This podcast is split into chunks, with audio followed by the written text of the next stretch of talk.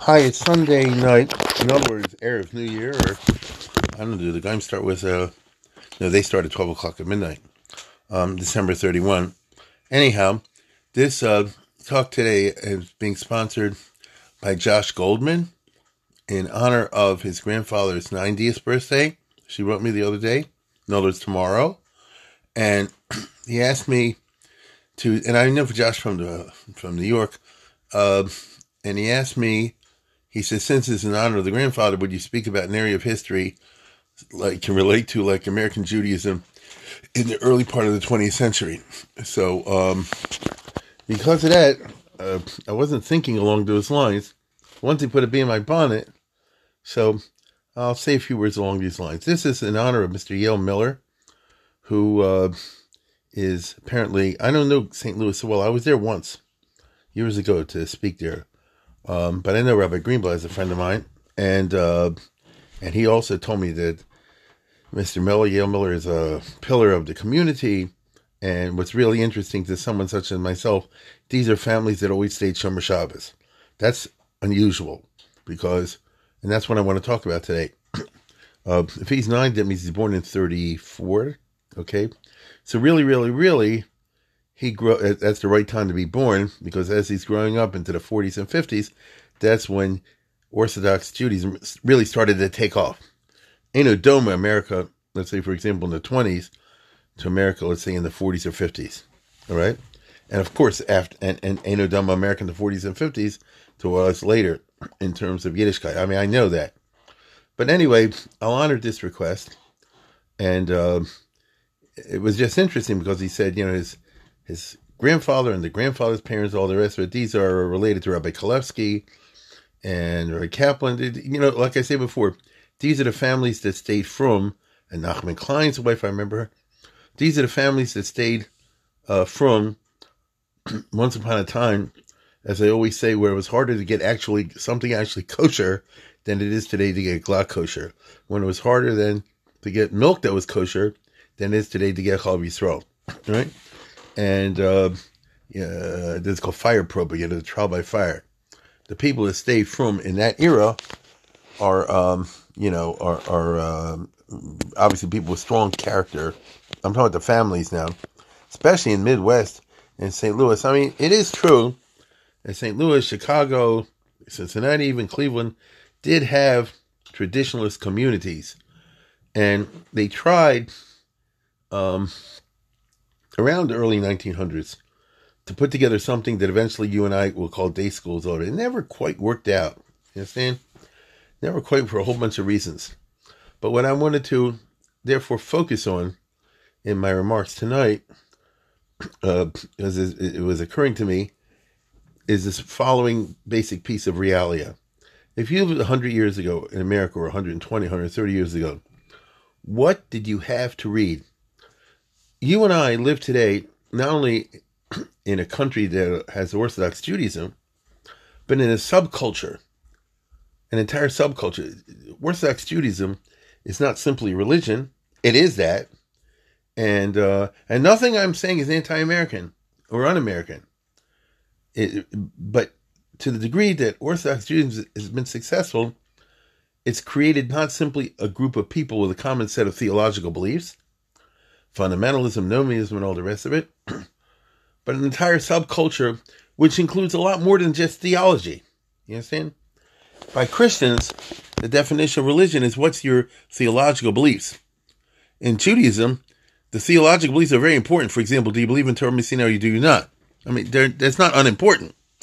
But that in and of itself ain't enough. For Orthodox Judaism to flourish, you need like I say, an entire subculture. So just off the top of my head, without even digging even deep in the in the slightest bit deep, you need a community where there's a shul, a butcher, a mikvah, a bakery usually, you know, that sort of thing. You know, someplace you can get kosher food. You understand?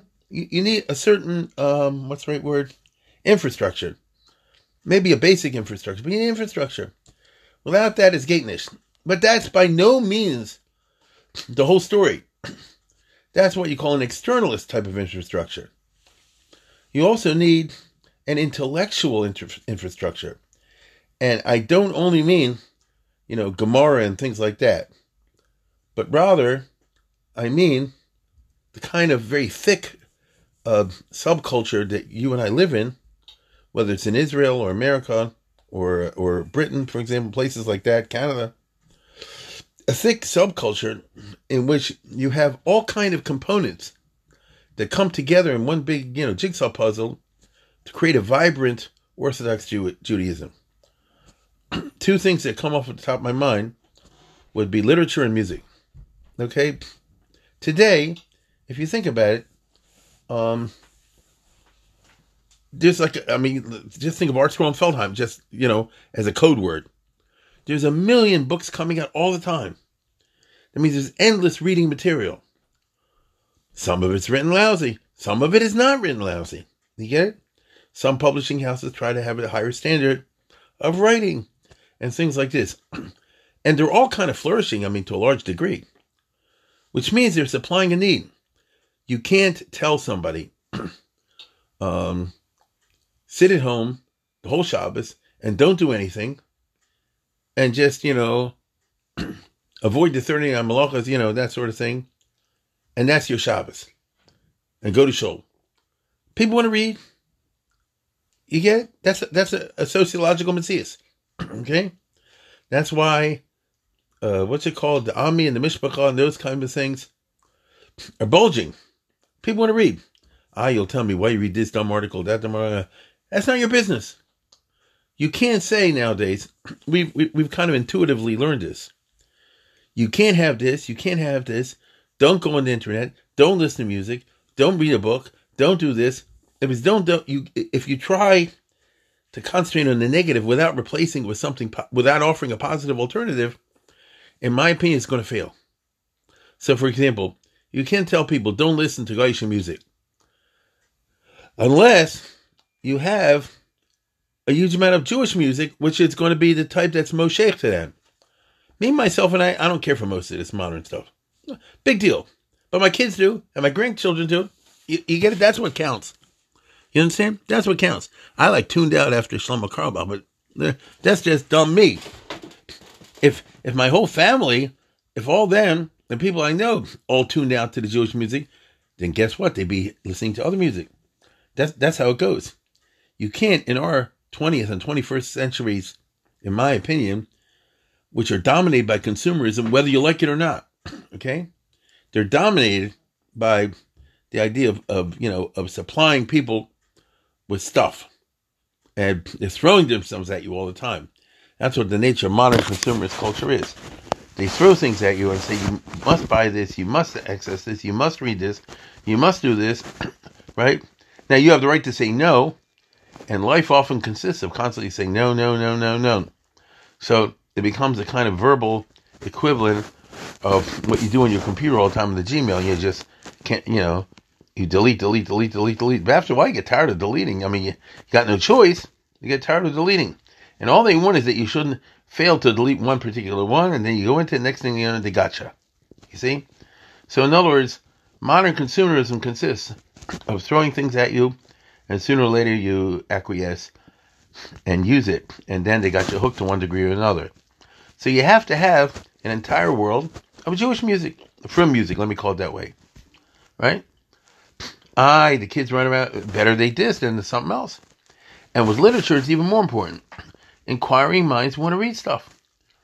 And the from world as well as the non from world. Jewish kids, generally speaking, the ones who have a brain and who don't have reading difficulties, seriously, they want stuff. You got to give them. If you don't give them here, they'll get elsewhere. Um, when I was a kid, not that I lived so long ago, you know, you you shop, you, you go to library. You know what I'm saying? Uh, you want to read stuff that's interesting, compelling. I knew certain Rosh Yeshivas. I won't go into names. They used to go to library, bring back a million books for their family. I guess they wanted to choose them or something. But the point is like this: can't say the whole and just say, "Don't do anything." You understand? You got to supply material. So that's where all these magazines, whether I like them or don't like them, you know, like I say, Mishpacha, Hamodia, this, that, and the other. You, you like it, you don't like it. It supplies people with something to do that's, you know, that, that doesn't go against our principles. Okay? It is consumerist, no question about it. You open one of these magazines with the, with the ads and all the rest of it. But at least it's kosher food. You know what I'm saying? Uh, you know, that's what is nothing against the din. My friends, this was not the case 100 years ago and before that in the United States of America. That kind of stuff basically didn't exist. So think about it. If you were growing up in the USA in the late 1800s, early 1900s, and even later, what is there to do?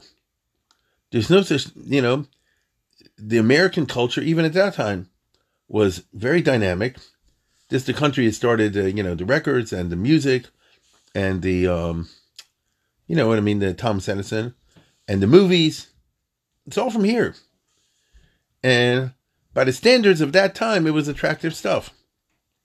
So let's say you're a Jewish kid, and your family's a Shomer Shabbos, and on the other hand, you know, you have no, your Shomer Shabbos because your family keeps Shabbos. You don't read the Kitzur Shulchan You can't read the Hebrew there. You know what I'm saying? Your Hebrew's not that good. And certainly not for the Chayyim. And ten times certainly for Shulchan Aruch. You, you get what I'm saying? So there were no good translations. I was thinking to myself, what translations were there in 1900 that would be user friendly in America? The answer is there were a lot of translations into Yiddish. You know what I'm saying? Again, the Chayyim, even the Chachmas a lot of the Gemaras, the Mishnayos, they're translating to Yiddish. A lot of the Hebrew classics, famous farm you heard about. But an American kid growing up in this country doesn't want to read translations to Yiddish. That's not the culture he goes in the street, especially if you go to public school and things like this. That's not your language, right? Now, once upon a time, the parents and grandparents would say this shame on you that it's not your language. I remember such a period when I was very, very young. You know, my father, for example, I've told this story a hundred times, came to this country after the Holocaust and pretty quickly got a job in TA in Baltimore because he couldn't speak English, only Yiddish. And they, they wanted a, a Rebbe who would only talk Yiddish because they were fighting a rearguard action to keep it that the Limudei Kodesh should only be in Yiddish because otherwise it's not authentic. This was the prevailing ethos in the United States in the first half of the 20th century. It was a big mistake. You understand? Because you know and I know, whether you want to admit it or not, and I grew up in a Yiddish speaking house, whether you want it or not, Yiddish is not essential to Orthodox Judaism. There is such a thing called the Sephardim, for example. You understand? And the attempt to make it so, in my opinion, was counterproductive, especially for the people growing up. So, if we're talking today honoring someone, you know, was born in the 30s, imagine people born in the 20s and the early 10s, and before that, what did you have to do? I mean, you kept Shabbos because your family kept Shabbos. You kept kosher because your family kept kosher. But your intellectual stimulation cannot be satisfied in Jewish sources. You understand? They weren't in English. They weren't written well. They weren't this, that, and the other. And let's face it, you and I live in an era, we've lived through an era of unbelievable developments in the history of Torah literature, meaning the art scroll and that sort of thing, in which user friendly, very accurate, and very learned uh, texts have been made available in the English language and in other languages. But here I'm talking about the English language. So the person who grows up today, who wishes to, you know, could go through the whole Mishnah with the ArtScroll dumbbells uh, version of Mishnah or other things, and the cartoons, and I think they're great. Okay, and by now, now as I speak now, I'm sure the whole Shulchan Aruch is online, and this place, that place, Sefaria, this one, that I know which one's kosher, which one's not kosher, but there's a huge amount of quality translations, which can help you bridge the gap and hopefully get you to the point where you can study the text itself without help. Right? Once you have the English, you can figure out the Hebrew. And may I say, things like the art scroll, and now in Israel, this um, Mesivta and these other sorts of things, they're even breaking down the advanced learning, the Lumdus, for you. And uh, right now, this is not organized in English yet. It's in Hebrew, as far as I know. But sooner or later, the Mesivta, as they call it, and that kind of series, I don't know what they're all called, will be melted down in English. You understand? It'll take a quite a good deal of scholarship and eloquent writing. But we do have such people in the yeshiva world. The ArtScroll demonstrated that. You did not have this at that time. So if you lived 100 years ago, growing up, I mean, the sitter had an, uh, an old fashioned lousy translation. It was very, very far removed from the art school siddur. You understand? Uh, with its pluses and minuses. I think I told you many, many years ago, I can't remember how long, there was a guy, I think he's no longer alive, in Shomer Moon over here, about Tshuva. Uh, I don't think he ever got married, no, that sort of thing. And he t- and I know him a little bit, you know, and he um, invited me to come uh, Shabbos, whenever it was, making a siyum. Really? Making a siyum?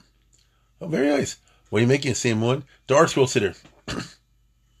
I thought to myself at the beginning, like, cynical. And then I reproached myself. And not cynical. The truth of the matter is, you have to give the guy a big credit. You understand? You have to give the guy a big credit. For him, that was breaking through. Now he went to, he had a chavrusa and they did art, art in English and the notes at the bottom and so on and so forth. And now he was going to be able to feel comfortable with a siddur. So imagine the Jew 100 years ago or more he doesn't really feel comfortable with to sit, especially if they have the old fashioned translation. You don't know exactly what they're saying. You see? That's why it's right remarkable that there are people like uh, Honoree today who still remain observant and from too, from too.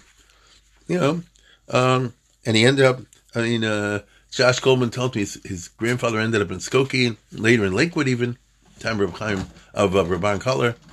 I mean, this is an era of the, the revolution that you and I are living in the aftermath of.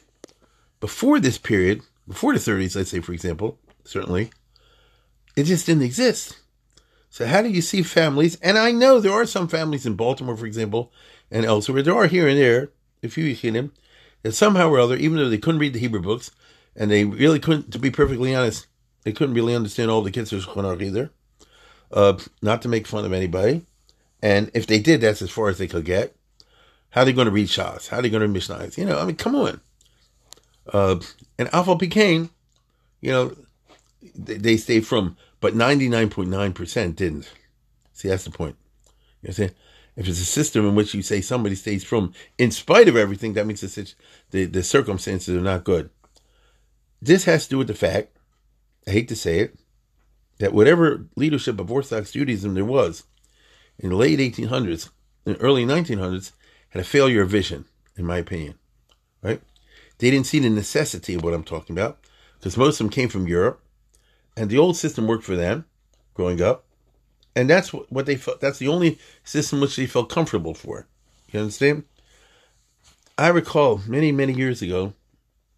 Uh, I was in Lower East Side, and Beagle and I was le- reading an English translation of the Rambam, something like that. Can't remember what it was. And this old Rav was standing behind me and sort of screaming at me, shouldn't read it. English is no good. This and that and the other. And I mean, I was, uh, you know, 20 years old, something like that, 18 or whatever. And, okay, yeah, I mean, I didn't make a big deal out of it. I'm thinking to myself, that was so dumb. You know what I'm saying? It's so dumb. First of all, it's a turnoff. Second of all, what if the guy can only read English? You understand? Who are you to tell him that it's, a, it's not a perfect translation? It's not a this, that, and the other. Come on.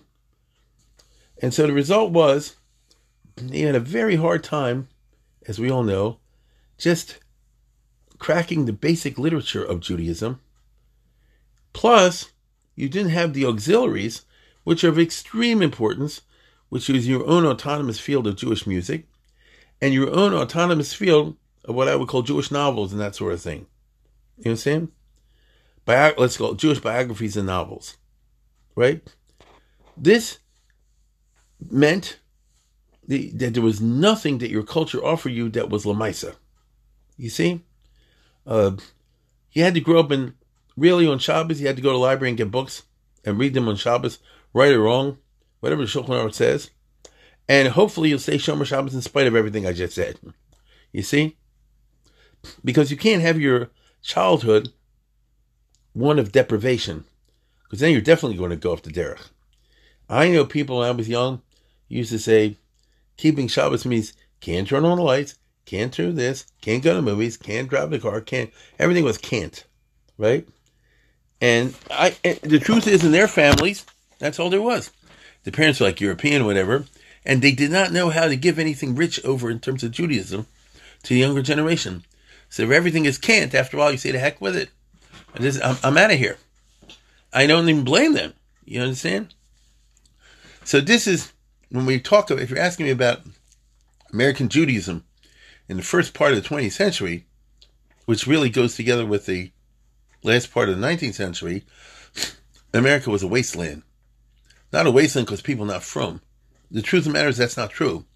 If you went to America 100 years ago, literally 100 years ago, 1924, and certainly 110, 120 years ago, whether in Baltimore or St. Louis, we're talking about here, somebody from St. Louis, it's quite the opposite. The community was fairly from, meaning there were a lot of people who had just come over from Europe and started businesses and this, that, and the other, whatever they did. And uh, actually, St. Louis, once upon a time, was was Mamisha from community. They had a Vaad Ha'ir and everything. Uh, I mean, long ago. But it didn't last because there were no day schools and there was no, you know, the, the next generation didn't, didn't, didn't carry it on.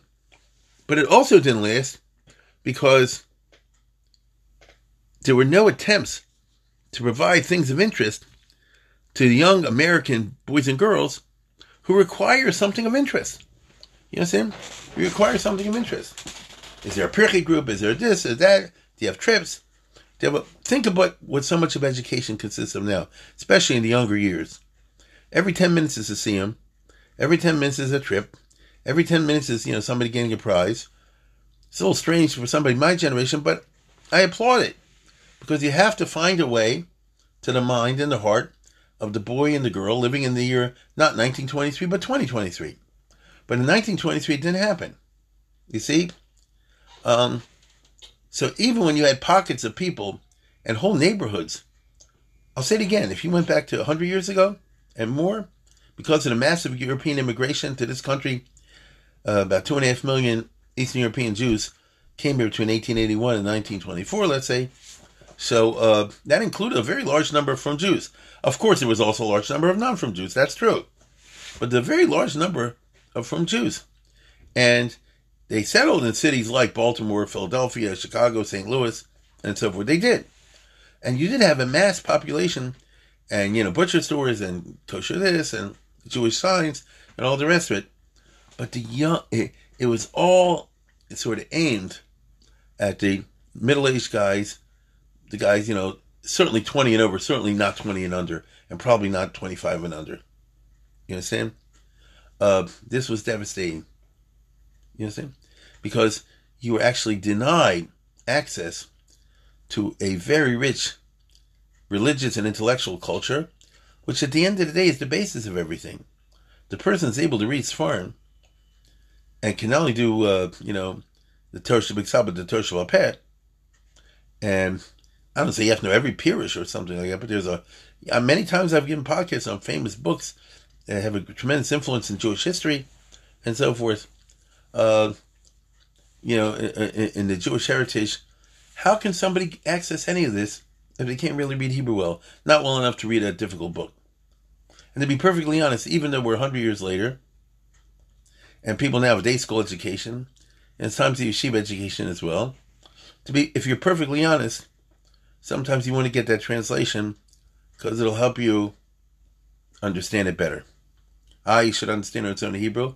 You can, but if they have a good translation, it'll make you understand it better. All right, it's a time in the education system. So what? The whole point shouldn't be I have timers in the education system. The whole point should be, is it working? If it's not working, how can you fix it? It should work. You see? How you fix it? It should work. So the people growing up in these eras um, had a hard time. Now, in retrospect, just off the top of my head, what was to stop people, let's say in 1900, from translating into English, just off the top of my head, the works of Samson Raphael Hirsch? uh, Rabbi Bernard Drachman translated in 1899, I think, the 19 letters. That's a quality work. You can like it or dislike it, but it's a quality work. And it speaks to the educated young man, young woman. Hirsch had a lot of other writings, and it's in German. You don't even have to translate from the Hebrew. There are plenty of people in this country who knew how to do that, but they didn't do it. You see, uh, there wasn't a really good translation of Rashi. Think about that. Um, something as basic as that. There was one guy, McGill, whatever, it wasn't good.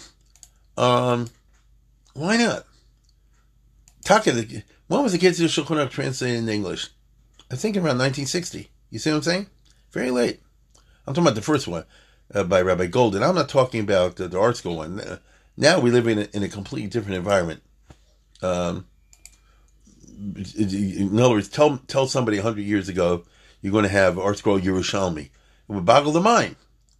You see, today the person is interested, even a little bit interested, can access whole areas of Jewish thought and ideas and literature that they simply could not access long ago. So, how did you expect somebody young to stay religious or have any kind of intellectual respect for the Jewish tradition if they couldn't read it? You had to sort of rely on what we would call filial piety, which means I love my parents, I want to be like them, you know, I want to be a credit to my bubby. You know, I'm not knocking that either. But that's not a great basis upon which to build. It works for a few people, like the honoree today. It didn't work for a lot of other people. You understand? And when you throw into the fact also that since there was no day schools, everybody had to go to public school one form or another, that magnifies it, the, the problem. You understand? Uh, I'm reading the bio that was sent by Josh Goldman, as I said before, that uh, his parents, Mr. Miller's parents sent them to, uh, there was no Orthodox high school in St. Louis, so they sent him to Skokie, to Chicago. HTC wasn't in Skokie at that time, high school in Beis Midrash. Just like Rabbi Kalevsky, you understand? And later to uh, to Lakewood and then to Chaim Berlin, right? Where well, at the same time he could get a college degree. Uh, all right. So this is somebody who, by luck, went to the few schools in the country that came along later and actually taught you how to read Gemara. You know, i mean, understand? Knows how to crack the literature. Even then, it wasn't It's before the ArtScroll. so you had to do all the hard work yourself. But it could be done. How many people have that that, that route that I just read you? That he went to a, a an Orthodox high school, and then to a equivalent of a college in Lakewood, no less, and Chaim Berlin, no less. I mean, how many high schools were there in the whole North America? If you go back again, once again, 1923, there wasn't a high school in Baltimore. There was one or two in New York, and there was uh, they started this one in Chicago. I think that was it. Okay, for the whole America. Maybe I'm forgetting one. I don't think I am. Think about what I just said. Millions of Jews. There's no schools. And so, how are you going to expect to teach anybody? Now, why didn't they set up, just as I told you before, why didn't they translate Hirsch or Chumash and Rashi, things like this? The scholarship was there. There were enough people, and I know how it worked.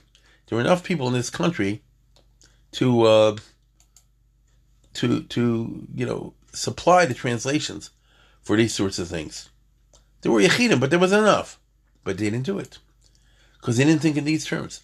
Why didn't they make day schools. They didn't think in these terms. People were so in love with the public school idea.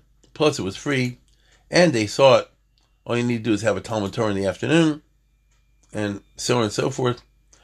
Plus, there were um, all the new educational reformers who said, "Don't waste your time in the old texts. Instead, learn modern Hebrew culture." Meaning, they wanted to replace the Jewish religious culture with a different culture, uh, and they wasted hundred years doing that sort of thing. They wasted 100 years doing anything because today, all those movements are kind of dead. All those schools have folded, and they didn't leave anything chasha behind. As a matter of fact, if you see now Jewish intellectuals um, writing in um, some of these Jewish magazines for a ceasefire in Gaza or something like that, all these crazy ideas. Five will get you ten. They went to these you know, this whole Talmud Torah type system or this other faux Jewish learning, uh, these teacher colleges, all the rest of it, who deliberately avoided engaging directly with the text of the Torah Shabbat. It's, it's kind of interesting. Now, at the remove of 100 years, we can see it. Smart people could see it 100 years ago, but they couldn't see it now. I mean, now everybody can see it. So if you're expecting to build something on a house of sand, obviously it's not going to work. You know? It's not going to work. So what's the bottom line? You had a vast failure of at least a million Jews to transmit successfully the tradition and the desire to maintain the tradition to their children. That's quite a, a, devastating, you know, verdict I just gave. There was no attempt to create a subculture for the kids. There was an attempt, and a fairly successful one, to create a subculture for the adults. But they could read the Yiddish papers, they could read the Yiddish translations of the Sfarim, and all that sort of thing. Remember that guy did the whole Mishnayos? Not a bad job. What was he, Hoish or something like that? No, no, no another name. Uh, it'll come to me. Uh, Jake Shulman, remember. Uh, you, you, you know, you had these, that served the older generation, 25 and older, 30 and older. What about the kids 20 and younger? And if you don't have anything for them, how do you see the future? But nobody thought that way. And so I guess you could talk about this as a kind of, I won't say a Dor Hamidbar, but a blind generation. It's interesting. Einayim below Yiru. They weren't blind, but they were blind. They could see, but they couldn't reach the proper conclusions. It's it's a very interesting period in Jewish history. Uh, it's sad, and it's particularly sad based on if only you would have done this, if only you would have done that, things would be different. As I always say, had YU existed in 1900, the whole face of American Jewry, would be, YU, I said, would be uh, completely different. Because then, then the, the whole conservative wouldn't have even started, and wouldn't have even started. And if it would, be very tiny. And you'd have, if I can call it modern orthodoxy, sweeping America. And eventually, I, me, myself, and I, I think the modern orthodoxy would have moved to the right. Because after a while, once you start actually learning the text of the Torah Shabbat had, you have a little revolution going on in your mind saying, you know, what I've been doing until now, this is not right, and we have to change it. And, you know, without making waves or screaming or anything like this, these changes kick in. It's one of those patterns of Orthodox sociology. They have these kinds of uh, uh, spasms of uh, continually of re reassessing one's mitzvah performance and one's lifestyle. Uh, that's an interesting fact. At least that's what we've seen in our time. But if you went back long ago, it's shocking how little existed. So I'll say it again if I was at that time in um, St. Louis or Baltimore, or anywhere else, what do I do to keep me interested in terms of anything intellectual? The best written books were by the Jewish Publication Society, which was basically conservative. They started in the 1880s in Philly. They're well written, but they're they're not kosher. Let's put it that way. You understand? They're not kosher. If you know how to use them, they're very good. But it's like if I lead a trip to the Bible Museum. Unless you have somebody guiding you which room to go into and which room to, to avoid, don't go. You see? So whatever quality literature was around at that time, of any sort, was mamish like the Bible Museum. You had to know which stuff is dafka, which stuff is lav dafka, which stuff to read, which stuff to skip, which information you know, is helpful and which one do not. Who's got the time and the effort to? That's not realistic. You can say it's not realistic. And so the result was um, a pretty heavy devastation. So when we talk, when I was asked to speak about the state of uh, American Judaism uh, long ago, uh, it's very thought provoking because religious liberty you did have, and there's nothing stopping from people making schools and high schools, all the rest of it. But they didn't. The country was full of Chash Rabbanim, that's the, the period of the Agudas Rabbanim, but none of them had vision. I don't know why. None of them had vision. You understand? Just because you know how to answer a shaila or write a chiddush or a piece on Kutchim in, in one of those rabbinical magazines and journals they had at that time doesn't mean anything if in your own town can't get together a working day school for boys and for girls and Kabul High School and Yeshiva beyond that. I mean, what was the plan? Their own children either went off to derech or became very, very uh, kal. It, very, it happens often. So why didn't they see it? But they didn't. Okay? Now there are reasons for this. The complaint I'm making has to do with the fact that they, with a little bit of thoughtfulness, they could have seen that the model is already there in front of their eyes. I mean, you had the Roman Catholics in the U.S. in larger numbers, and the Catholic Church earlier in American history when they start coming here in large numbers, there wasn't also a chinuch system for them, and they all went to um, uh, Protestant schools, and a lot of them moved out into the Midwest and the frontier and married Protestant girls, and they went off to derech from the point of view of capitalism. Uh, I'm sorry, from the point of view of Catholicism. But the Catholic Church is an organized operation. They have a whole clergy which stays celibate in order to concentrate on building up the church.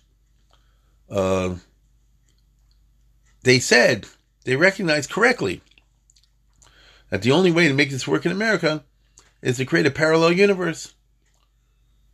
You have a Catholic schools from kindergarten to, you know, to Fordham, to Notre Dame, to Georgetown. You can go all the way through from kindergarten to getting your MD or your law degree or any other kind of degree, all within the confines of a school that's under the control of the Catholic Church. And it worked, by and large. Catholics kept a large constituency, right? So you can live in St. Louis and go through Catholic institutions all the way through. And by the time you come out as a doctor, a lawyer, an accountant, or whatever you are, a teacher, you're a practicing Catholic. The Jews could have done the same thing. That's what we've done today. We don't have those kind of resources, so we don't have a Jewish equivalent of Fordham and Georgetown and all the other stuff. But we have enough. Okay, we have enough. And so the result was that the Jews could have said, why don't we just imitate the, the, the model's already there. Why don't we just imitate the Catholic Church?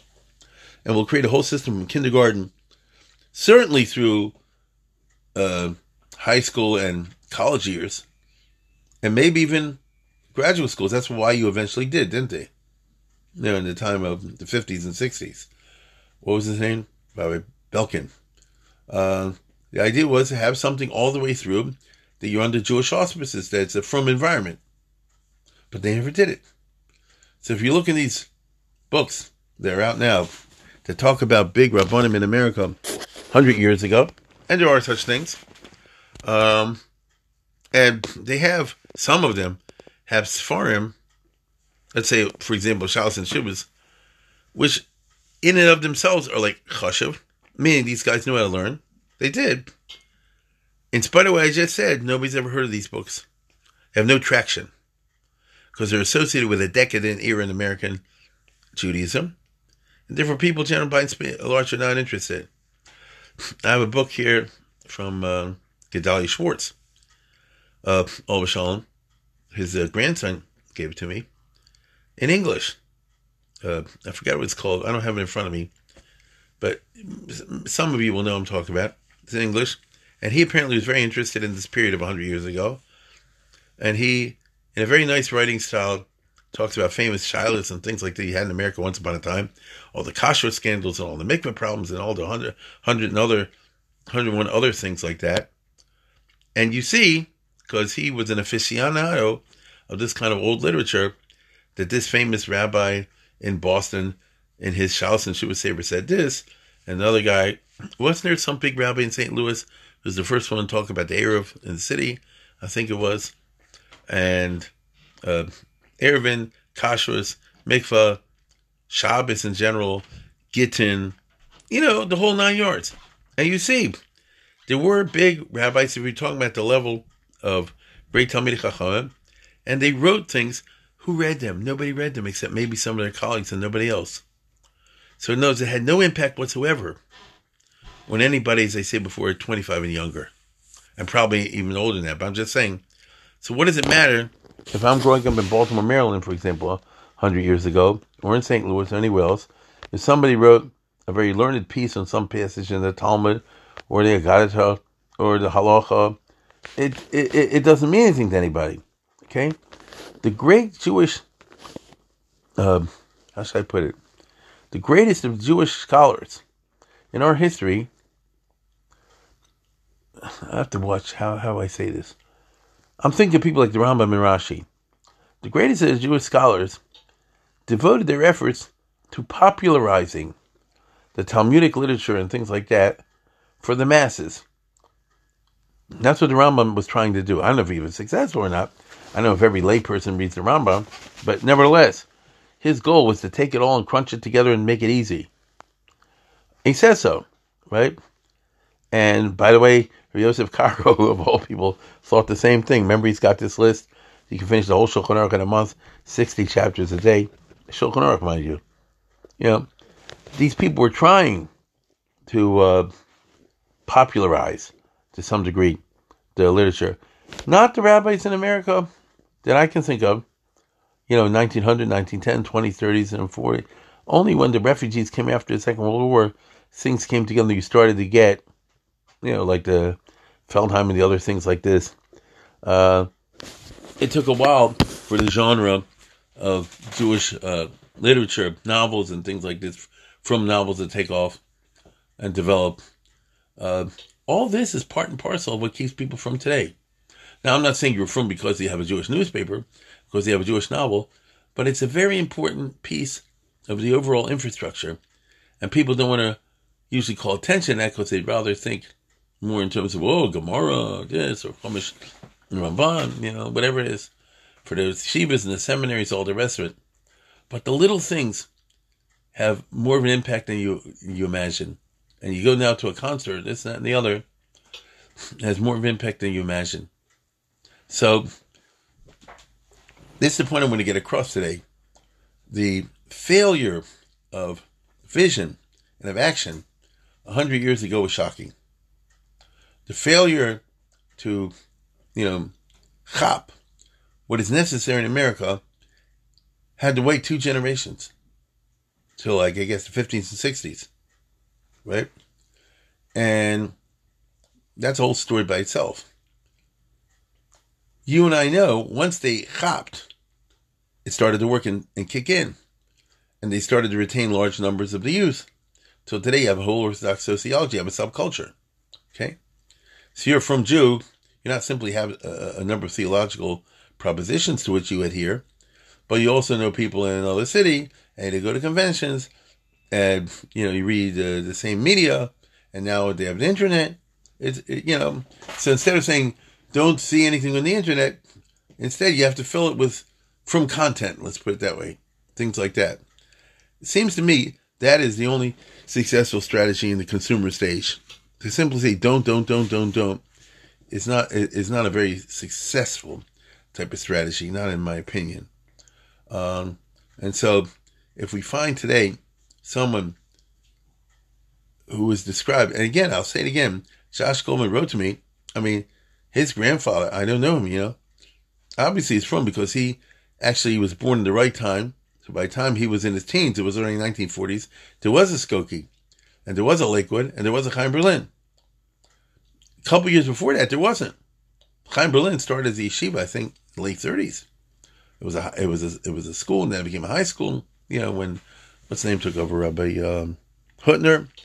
Uh, you know, Aaron Kotler didn't come here till the war, and the Lakewood didn't start till after he came here. I mean, if he would be born ten or twenty years early, I don't know if this would work out because he'd be a young man growing up. And where would you go? I guess you. I mean, you did have YU and us, so that you had. So parents really cared. They could, you know, send him to New York, but um, only when you have the proliferation of these sorts of things and uh, the development of an American English language culture that speaks to the people and informs them and supplies a hunger among so many of the young that they want to get Clarkite what they're reading. A person wants a good translation consider because they're davening every day. They wonder what the heck they're saying. A person wants a good translation of the Chumash or the Mishnah or something like that, or even the Kitzur Shulchan Aruch, to be perfectly honest, because even though it doesn't seem hard to read, a lot of times it is. And a lot of times you don't get the essence of it. But if you get this new ArtScroll uh, edition, five, six volumes, you get the whole business. They do explain all the obscurities for you. So the American Jew looks for Clarkite. Nothing wrong with that. If when it didn't exist, you just lost a ton of people. Uh, Yale Miller was obviously lucky enough to come along at a time when the institution started to form. And therefore, today celebrate 90th birthday. Rabbi uh, Greenblatt told me uh, is a, a, a big mishpacha and all the rest of it. Kein Yirbu, uh, you know, they, they, they can look at a successful, you know, uh, a successful mission. But there's a lot of people that didn't have that, right? And my contention is it's, it's not even their fault. You see, if you want to assign blame, the blame goes to, to the leaders who didn't have the vision. Now, that's a rough thing to say. But in history, that's what you get to do. You get to beat up on dead people. You know, you, if, if you're honest, put it that way. If you're not honest, you can just get an ArtScroll biography of somebody and say all the nice things about that. But if you want to be honest about it, then you have to ask yourself the question, how was it that so many came over here? I mean, thousands and thousands. The parents were from to one degree or another. The kids, and certainly great kids not. Uh, it wasn't a shot that they went through day school and yeshiva, all the rest and then went off to derech. Day schools and yeshivas that didn't, Beis Yaakov didn't exist. You see? Didn't exist. So then it's hard to understand how did the older generation imagine that they would be able to transmit the tradition successfully to the younger generation. You know, like what's the plan? And without a plan, nothing happens. What how's the pasuk go? Without vision, the people perish. Right? Something ha'am. I forget how it goes. This is the story, in my opinion, American Judaism in the first half of the 20th century. Anyway, I just want to say those few words and thank Josh Gomez for sponsoring. And we do wish a happy birthday and many more to his grandfather. And with that, I will see you hopefully in the next English New New Year.